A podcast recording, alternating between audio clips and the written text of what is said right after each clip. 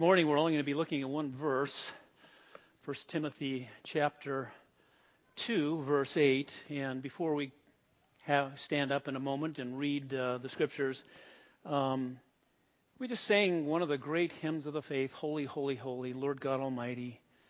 He is three times holy. There is no God like him, no God but him. And when we come to him to worship, we must come to him on his terms. And we are called to be holy as he is holy. And that is quite a tall order, isn't it, for us to be holy as God is holy. And yet he's given us all that we need. And we will be looking at that this morning. But as we come to the Lord in prayer, I want you to consider um, a holy God and how we might approach him in all of worship and specifically in prayer. So pray with me, please, as we Um, prepare for the Word of God.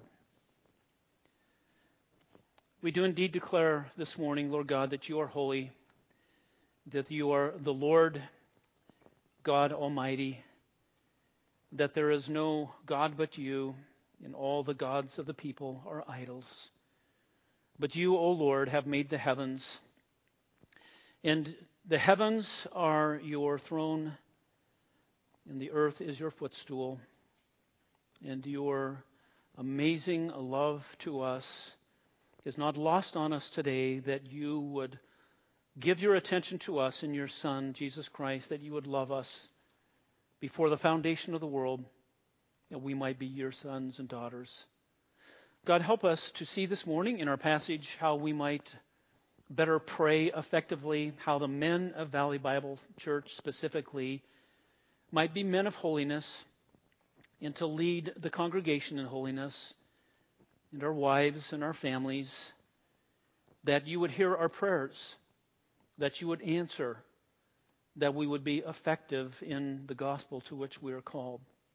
And so we turn our t- ourselves to that task, thanking you, Lord, for your word that is abundant and free and changes us into the likeness of Christ, in whose name we pray. Amen. We are only going to look at one verse this morning, but I think it would be good for us to look at verses one through seven in context. So if you have your Bibles, turn with me to First Timothy chapter one, chapter two rather. And uh, we are going to read uh, uh, First Timothy chapter two, verses one through seven, and then include verse eight, which is our verse for this morning. Jesus, in his high priestly prayer, said, "Sanctify them in truth. Your word is truth." And to give honor to the reading of that word, would you stand as we seek him to answer that prayer, to sanctify us, to make us holy, because he is holy. First Timothy chapter two, verses one through eight. First of all, then, I urge that entreaties and prayers and petitions and thanksgivings be made on behalf of all men, for kings and all who are in authority, so that we may lead a tranquil and quiet life in all godliness and dignity. This is good and acceptable in the sight of God our Savior, who desires all men to be saved and to come to the knowledge of the truth. For there is one God and one mediator between God and men, the man Christ Jesus, who gave himself as a ransom for all, the testimony given at the proper time. For this I was appointed a preacher and an apostle. I am telling the truth, I am not lying. As a teacher of the Gentiles in faith and truth. Therefore, I want the men in every place to pray, lifting up holy hands without wrath and dissension. And God's people said, Amen. Thank you. Would you be seated, please? The effective prayer of righteous men is what we'll be talking about. God is calling the men of the church, our church, as Paul was calling the men of Ephesus, to be righteous, to be godly in their prayers. You know the verse in, in James five that says, the effective prayer of righteous of a righteous man can accomplish much. You've heard that. But if you were to turn that on its head, the prayers of the unrighteous men or ungodly men are ineffective. When men who are unrighteous, when men who are ungodly offer prayers hypocritically, they don't accomplish a darn thing, do they? They accomplish nothing. We all, we all want our prayers to be answered. Well, that's why we pray. There's something that we see as a need, and there's something we want God to do for us. And we say, God, would you do this, please? And we pray in the name of Christ that you would do this thing we believe needs to be done. We want our prayers to be heard, and we want our prayers to be answered. And what we're going to see this morning is that to, to be effective in our prayers, we need to understand what helps them, and we need to understand what hinders them. And there's more to the passage here, just like last week, than just prayer. Um, just as in verses one through seven that we looked at last week, uh, were not so much about prayer, but they were about the gospel.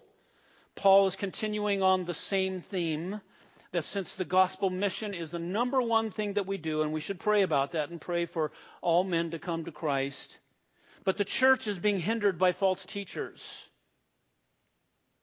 And where it was most evident was in the men of the church in public worship.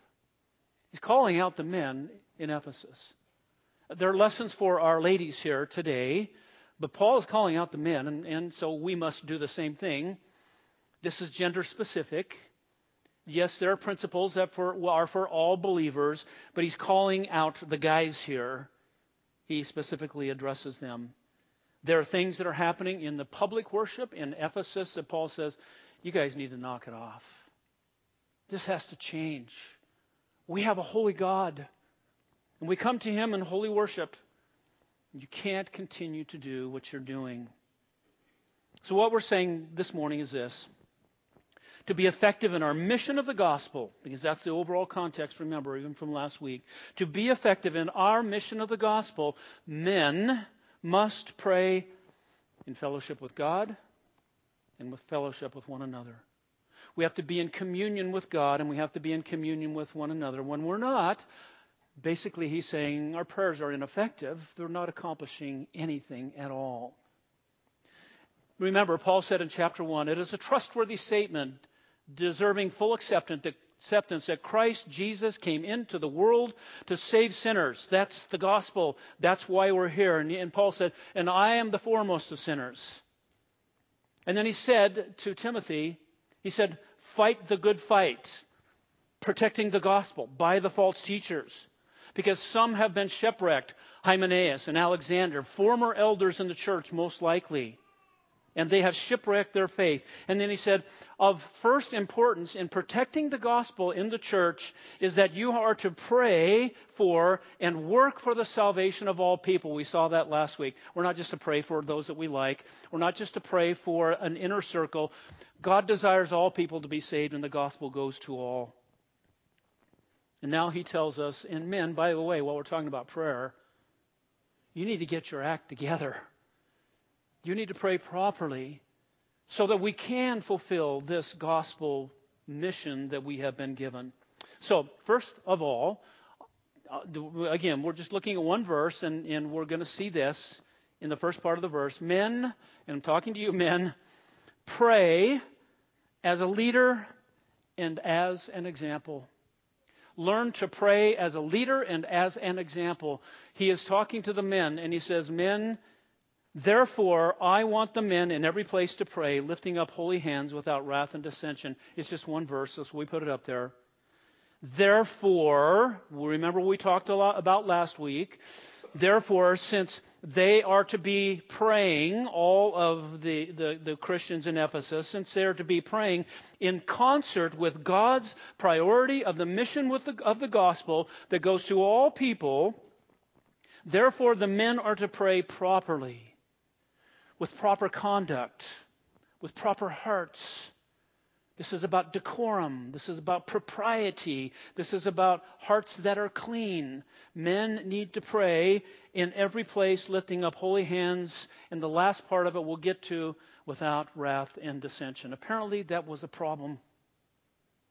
There were some kind of anger and arguments that were going on caused by the false teachers, and Paul is trying to correct that.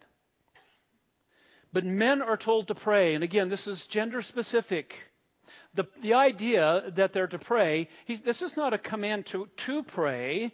It's a command to pray in a certain way. Prayer was a given. They were praying. They just weren't doing it right. And it's not they weren't holding their mouth right. Their hearts were wrong.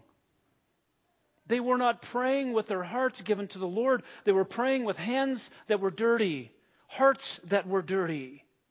And Paul was addressing a problem in Ephesus without wrath and dissension, because that's what was happening there. We don't know. Um, you know, were, were men standing up in the worship service and praying angry prayers? And were, were they arguing back and forth? I don't know. They might have been. At least, at worst, I guess you might say, behind the scenes, they were. They were angry with one another. And they were arguing with one another. And they were not in fellowship with one another. And Paul says, you need to get your fellowship with one another together.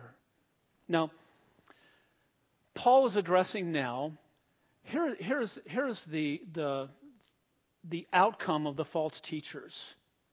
They are causing all sorts of problems in the church at Ephesus.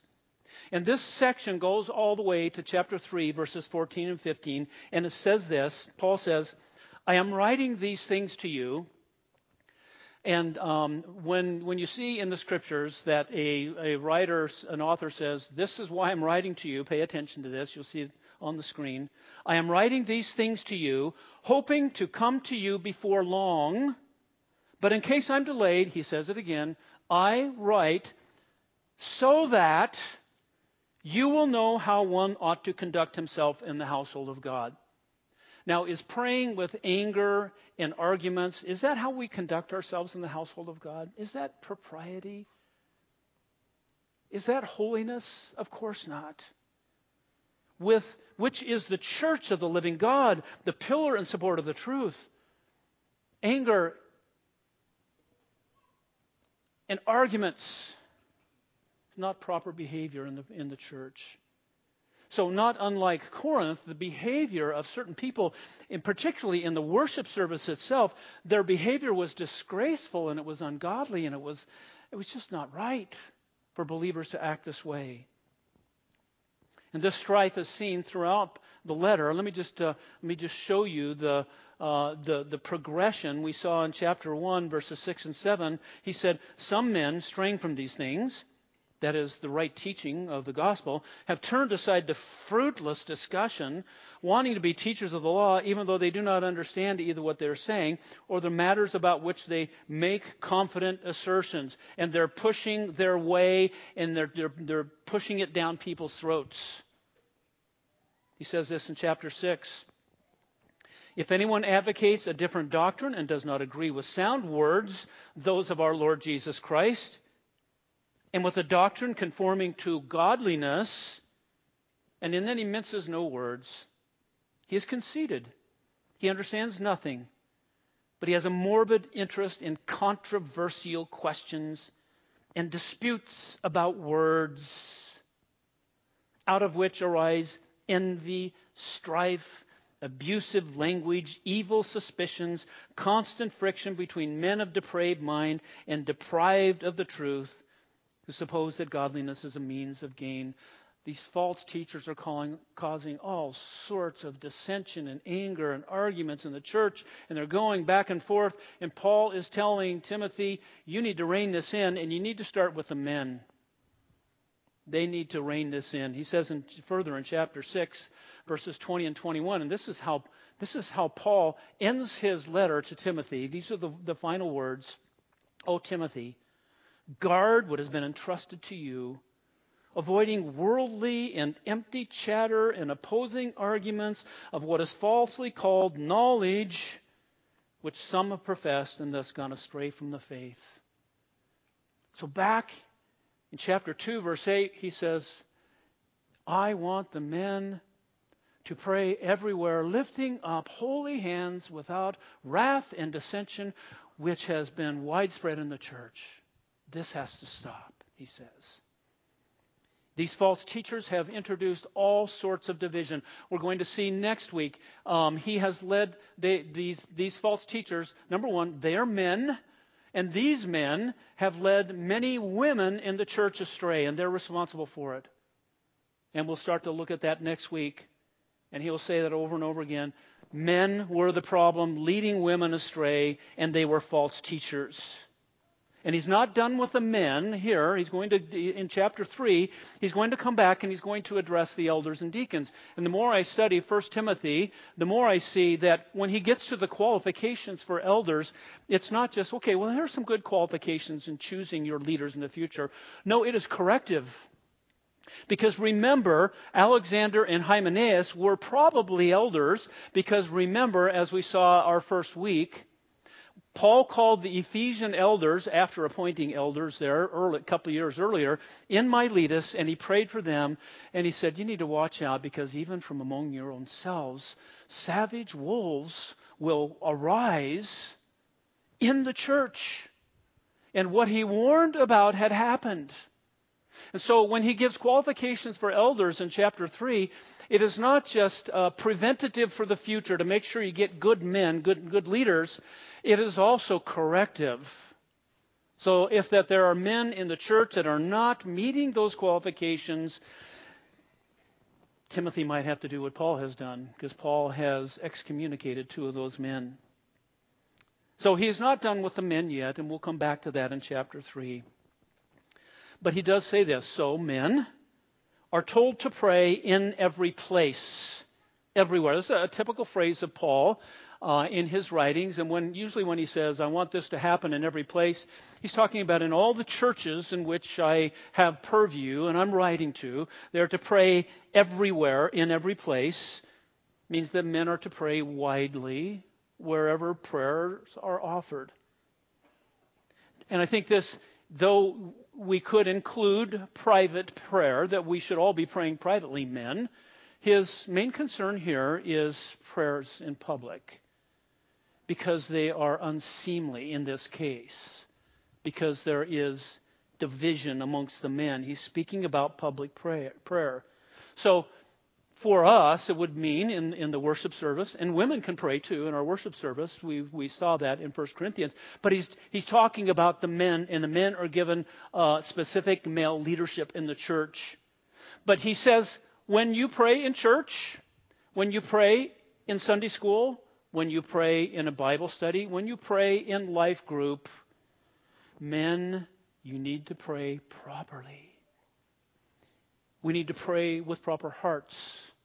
But men are told to pray with holy hands lifted up. Holy hands. We'll come to that in a minute, but I want to talk about posture for a minute, because obviously we can't just let that go. And what does that mean to pray with holy hands? The lifting of the hands. A few quick notes about our posture in prayer. First of all, our posture of prayer often matches our attitude, doesn't it? How we pray on the outside, our, our physical body, can sometimes um, indicate what's going on in the heart. And the postures of prayer that are given, the main posture given in the Old Testament was standing with hands up, outstretched to heaven and eyes turned upward, heavenward. Eyes open, by the way. That was the typical posture of prayer.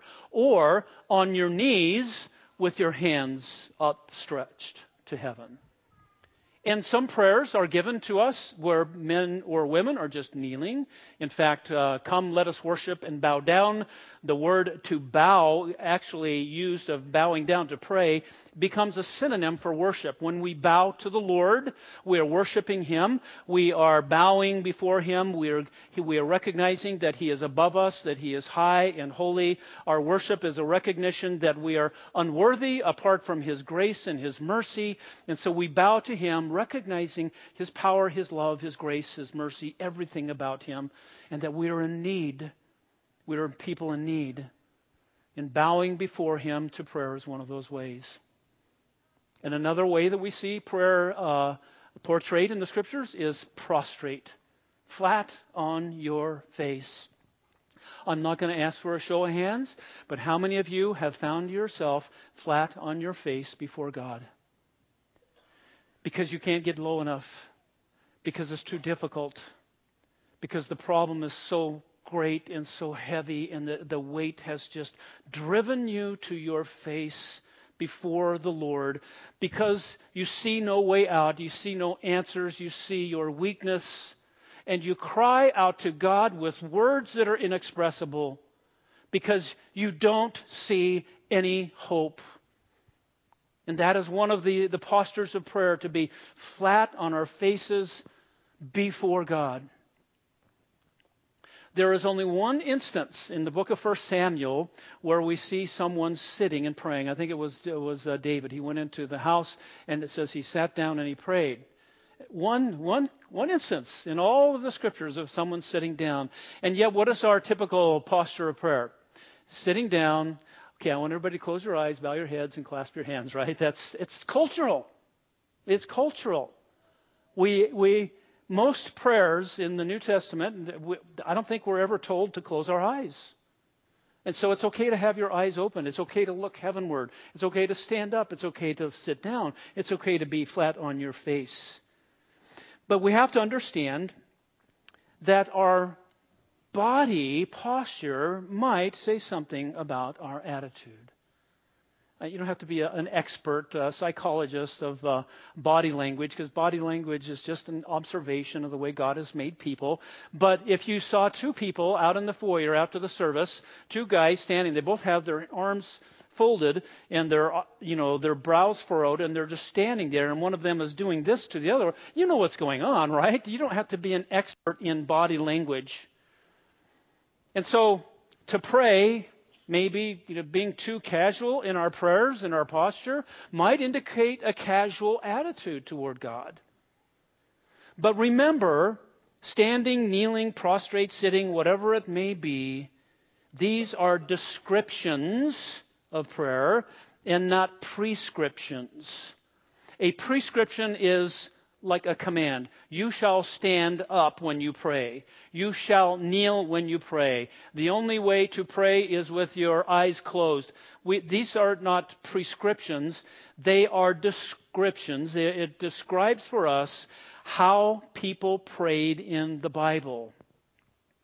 And so we have freedom. These are descriptions and not prescriptions. So, but listen to this. Prayer is prescribed, but our posture is not. That we pray is commanded in Scripture over and over and over again. It's not an option for us. It is a given, and it's a given for Paul here. He says, men, I want everyone, all the men to pray in this way. When you're praying. It is a given, and sometimes, once again, our posture might indicate our, our attitude. But though posture is not prescribed, our attitude is. God does prescribe that we have holy hands, a holy heart, a pure heart. God does prescribe that we come to Him in gratitude, that we come to Him in dependence, that we come to Him in faith, that we come to Him willingly and gladly. These things are all prescribed in, in, in Scripture, and when they are missing, then we're just going through the motions. And it might even be hypocritical in some sense. But our attitude is prescribed to be a holy, godly, um, faithful attitude when we pray. But finally, let's bring it back to the men, okay? Men, I encourage you to lead by example in prayer and worship, because he's talking about public worship. And though he's using prayer specifically, we, we can understand this. This is what is happening in the public worship of the church. And men, it is your responsibility to be leaders. Paul says... Uh, and encourages the men in the church to be the, the, the elders, to rule well. They are, they are men. He's going to talk about the deacons, and he's going to talk about the presbytery who who laid hands upon Timothy and appointing, appointing him. And we, we teach that male authority in the church, but it starts in the home, guys. It starts with your wife, and it starts with your children.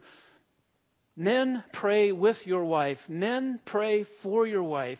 Men, pray for your children. Pray with your children. You want your children. I know you want your children to grow up to know Christ. And you want them to grow up understanding that, that my father was a godly man. And somehow we have gotten this idea in the church, this perception that being uh, all about prayer is not manly. That is wrong. It is manly to pray. Christ is the ultimate masculine male. And Paul says, men, be prayers. Be an example to your husband, to your wife, rather, to your to your daughter, to your son, to all of your family. You know, we've we've started, by the way, our men's leadership initiative, and we ha- we have we've had an overwhelming response. And I want to uh, to address you men who are part of that. This is what we're talking about. We're talking about learning how to lead in in worship. Your family, learning how to lead worship at home, worship in the church, to pray that your children and your wife would see you praying and learn from it.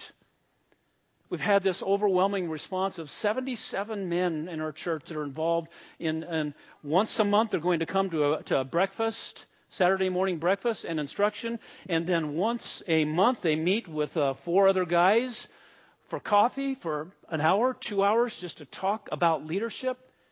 And our response has been overwhelming. Guys, if you're interested, if you missed out on the announcements, if you didn't think it was important, it's important. Paul says it's important. Talk to me afterwards. We'll, we'll be glad to find a way to, to, to develop more groups. We had to scramble to find enough leaders because we had such an incredible response. So men, be an example. I encourage you to that. The second thing we see in this short verse is that we are all, men particularly, but this is true for all of us, pray in right relationship with God. Pray in communion with God. Pray in fellowship with God. When you pray, you must be in a right relationship with Him. Because if you're not, He doesn't hear your prayers. And we want our prayers to be heard. That's the whole purpose of praying, like we began. He says, again, the, the verse is, therefore I want the men to pray in every place, lifting up holy hands. Holy hands. The opposite of holy hands is hands that are full of wrath and dissension, anger and disagreements and arguments. God is holy, and He must be treated as holy. And, and throughout the book of Leviticus it says, you shall be holy, for I am holy. We are called to be holy. We are called to be unique, different. We are called to be people in whom there is no sin. At least we're, we're, we're working toward that. We're, we're called to live lives of righteousness. And holy hands refers to holy hearts. And unholy hands are a symbol of an impure heart. In the Old Testament, the the, the priest would come, and there were the rituals of uh, just washing your hands with water. And it wasn't it wasn't they weren't really cleansing their hands, particularly if they had been killing uh, lambs all day long. Their hands were still kind of dirty with blood. But the ritual cleansing was indeed that. But it was it was representative that these men who performed these, these worship acts had purified hearts, morally and ethically. And the hands were, were a picture, and the, the, the purification of the hands was a picture of the fact that their hearts were pure before God. And he is saying the same thing. Men, when you pray, your hands must be purified and holy before Him. Ritual purity is this moral and ethical purity. Sin is the obvious barrier, isn't it? Sin is the obvious barrier to worship with God. It's obvious. And it is obvious that sin is the, the barrier to answered prayers. Hands that are unclean result in prayers that are unheard. So therefore, it's important for us to make sure that our hearts are pure. Psalm twenty-four three, who may ascend into the holy hill of the Lord, and who may stand in His holy place?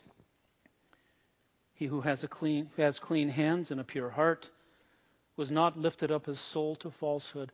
Who can come into the temple? Who can walk up onto the hill of Zion? Who can come to the temple? Who can present the sacrifice? Who is worthy to do this? The one who has a clear heart, a pure heart, one that has been um, made clean by the righteousness of God Himself. Psalm sixty-six eighteen, very simple. If I regard iniquity in my heart, the Lord will not hear. If I have iniquity in my heart, not just outward things that I did and I said, but if there's something in my heart that I have against another, if I'm angry, if I'm lustful, if I'm uh, prideful, whatever it may be, God doesn't hear our prayers. He goes on to say, but certainly God has, has heard. He has given heed to the voice of my prayer. Blessed be God who has not turned away my prayer nor his loving kindness from me. Why was the psalmist heard? Because he came to God for forgiveness and offered a sacrifice of cleansing, and it was granted to him. But he knew that there was a barrier between him and God, and he was not in fellowship. Isaiah fifty-nine two.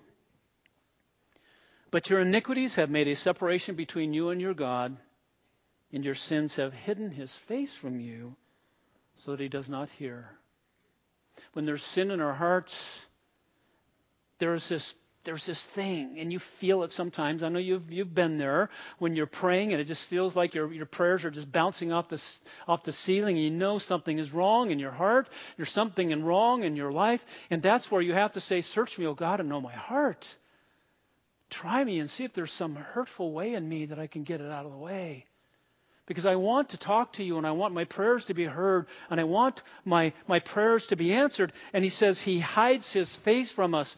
We've talked about this before, but the face of the Lord in the Old Testament is the idea of his presence. He looks down on us, and we are before him. We are right in front of him. But when there's there's sin, he takes a step back from us. And he hides from us until that communion and that fellowship is restored. Isaiah one fifteen, and the prophet begins that long book with these words. And it reminds us of our verse, First Timothy two eight, because he says, so when you spread out your hands in prayer, I will hide my eyes from you. Yes, even though you multiply your prayers, many, many prayers, very, very, uh, very impressive. Good words, well put together. I will not listen. Your hands are covered with blood. And he doesn't mean physical, literal blood. The blood of angry, anger, the blood of bitterness, the blood of murdering someone in your heart, the blood of sin. We're guilty of sin. We're guilty as sin. What's the answer then? Obvious. It's obvious that sin is the barrier. But regular confession of sin is that requirement. It is the necessity. It is the prerequisite of worship. To restore that fellowship and that communion and to be in a right relationship with God, we simply need to confess. We may need to do some bit of restoration if necessary. But James four, seven and eight says this, submit therefore to God, resist the devil, and he will flee from you. Draw near to God, and he will draw near to you. Cleanse your hands, you sinners, and purify your hearts, you double-minded. Double-minded means hypo- hypocritical. It means when we come to God and we pray and we worship and we do all these things and there is iniquity in our heart, he says you, you need to confess those to him. If we confess our sins, he is faithful and just to forgive us our sins and to cleanse us from all unrighteousness so that we can lift holy hands and we can pray unimpeded prayers. We can pray prayers that will be heard by our God because we are praying through that great mediator, Jesus Christ. But when we are not right with God in our worship, then our worship is hypocritical. That's what double-minded means.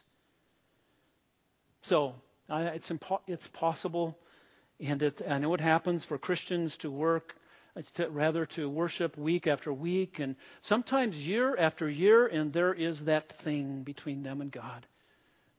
Don't be that Christian, and don't be like the men in Ephesus. Pray with holy hands because you have confessed your sin. The third thing that we see from this short verse is this.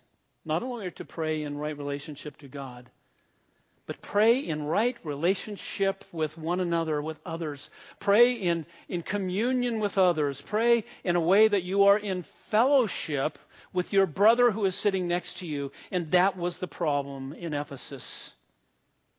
He says, therefore, going back to our verse, I want the men in every place to pray, lifting up holy hands. And holy hands does not include these two things: wrath and dissension, anger and arguments. Holy hands without these things, they need to be excised from our lives so that our prayers are holy, that our hands are holy, that there is no impeding of our relationship with God or with one another. The word wrath here, we, we get the word ogre from it.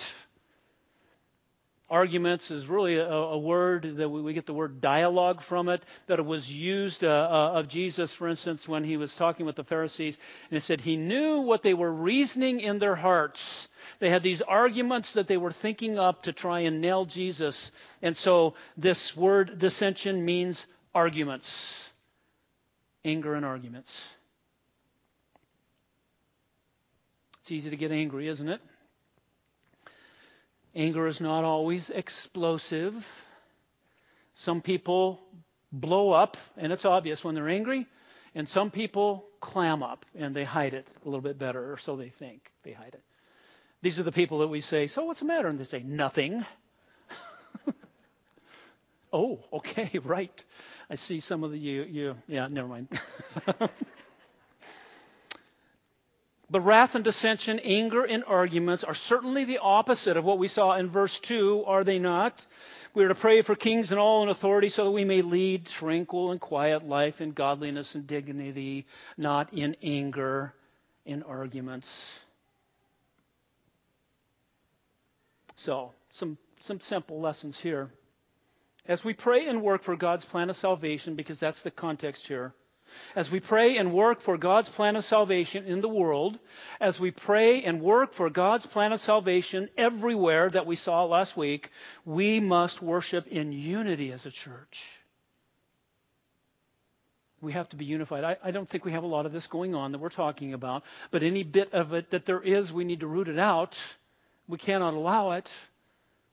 We are a pretty unified church, but we're, look, we're, we're sinners, right? Sometimes we get angry. Sometimes we get ticked off with one another. But the, pro, the, the, the overall context, remember, is we're trying to reach this world for whom Christ died. We saw that last week. That was the purpose of our prayers. And that's the purpose of doing away with this disunity. And that's the purpose of the men praying properly, that they may be effective in their prayers. Because anger and argument render us ineffective. Anger and arguments, wrath and dissension, they render us ineffective in our mission. Because then we get so tied up in, in all the things that are going on in these four walls and with the people. We've got to talk about this, and I need to talk to you, and you need to talk to me. And, uh, and all the people out there in the neighborhood are dying. All the people out there are left untold the gospel because we're too busy here. And we all know what happens. You, you think that uh, the world does not hear when a church splits? Unbelievers know that. Guess what happened over at such and such a church? They got in this big fight, and, and the pastor quit, and, and half the congregation went this way. Oh, those Christians, we know, right? That's what happens. We are to be letting our light shine before men and not some kind of darkness. Anger and arguments render us ineffective. So here's some verses about anger. Ephesians four twenty-six. Be angry and do not sin. Do not let the sun go down on your anger, and do not give the devil an opportunity. Unresolved differences are the playground of the devil, an opportunity to drive a wedge between believers. We can have disagreements, but we need to make sure that we resolve them and we resolve the anger. Paul goes on in Ephesians four where he says, let no unwholesome word proceed from your mouth, but only such a word as is good for edification according to the need of the moment, that it will give grace to those who hear. Do not grieve the Holy Spirit of God, by whom you were sealed for the day of redemption. Many people quote that verse, do not grieve the Holy Spirit of God, but look at the context. What is the context? The context is sins of the tongue. The context is anger, unwholesome words. Grieves the Spirit of God because we are to be unified. Paul goes on in Ephesians four, just like he's talking to the men at Ephesus, just like he wrote to them there, let all bitterness and wrath and anger and clamor and slander be put away from you, along with all malice. Be kind to one another, tenderhearted, forgiving each other, just as God in Christ has forgiven you. As you have been forgiven, so you are to forgive others. As Christ has shown you kindness, so are we to show kindness to one another. And when we are at odds with one another, we render our ministry ineffective. Where there is disunity, God does not bless. At best, he's just silent. And he just kind of takes a step back. At worst, he might turn his back on us, or he might discipline us. But hands that are unclean result in prayers that are unheard, and we want to do away with that by the forgiveness that is offered through Christ. God desires brothers to dwell in unity. To dwell in unity. Psalm one thirty-three one, behold, how good and how pleasant it is for brothers to dwell together in unity. It is like the precious oil upon the head, coming down upon the beard, even Aaron's beard, coming down upon the edge of his robes. This balm, this soothing balm, it is a sight of joy in the eyes of God. And when we do this for the sake of the gospel, unity will indeed prevail. And we have been given all that we need to resolve anger and disagreements. You have what you need. And if, if you say, well, no, uh, you know, I've tried and there's no, there's no hope. Yes, there's always hope. We have been given all that we need to resolve anger and arguments because we've been given all things pertaining to life and godliness. Jesus said in Mark eleven, whenever you stand praying, forgive. If you have anything against anyone, so that your Father who is in heaven will also forgive your transgressions. Matthew six, for if you forgive others in their, for their transgressions, your heavenly Father will also forgive you. But if you do not forgive them, then your Father will not forgive your transgressions. Again, this is not talking about salvation. It means your communion, your fellowship, your union with God is broken because your union, your fellowship, your communion with your brother is broken, and both affect the other. That's why he says in Matthew five twenty-three, therefore, if you're presenting your offering at worship at the altar, and there you remember that your brother has something against you. This is something that you have done. Leave your offering there before the altar and go to that person. Be reconciled to your brother. And then come back and worship God freely. But get it right with your brother. All we're saying is this in conclusion. To be effective in our mission of the gospel, men must pray in fellowship with God and one another. If we're to fulfill what we're called to do, the mission of the gospel, the men in our church must pray and worship in fellowship with God and with one another. Because anger, arguments, hypocritical worship prevent us from fulfilling our mission of the gospel to all people. Finally, men, rise up. Rise up, O men of God. Rise up, O men of God. I remember being in, in seminary and singing this, this great hymn of the faith and hearing all the men's voices. You know, just so encouraging to hear. So many times in prayer, I will say this, my life group has been really, really good, and most of my life groups have. But I've been in mixed groups with men and women many, many times where let's have a time of prayer, and anybody can pray, and you got twelve people in the room, maybe half men and half women. Who does all the praying?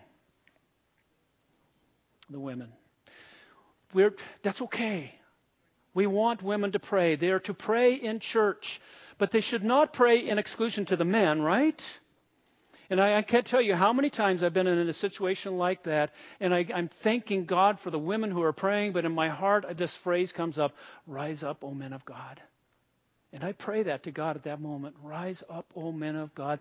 Men, open your mouths and pray and sing and lead, because that is our mission in the church.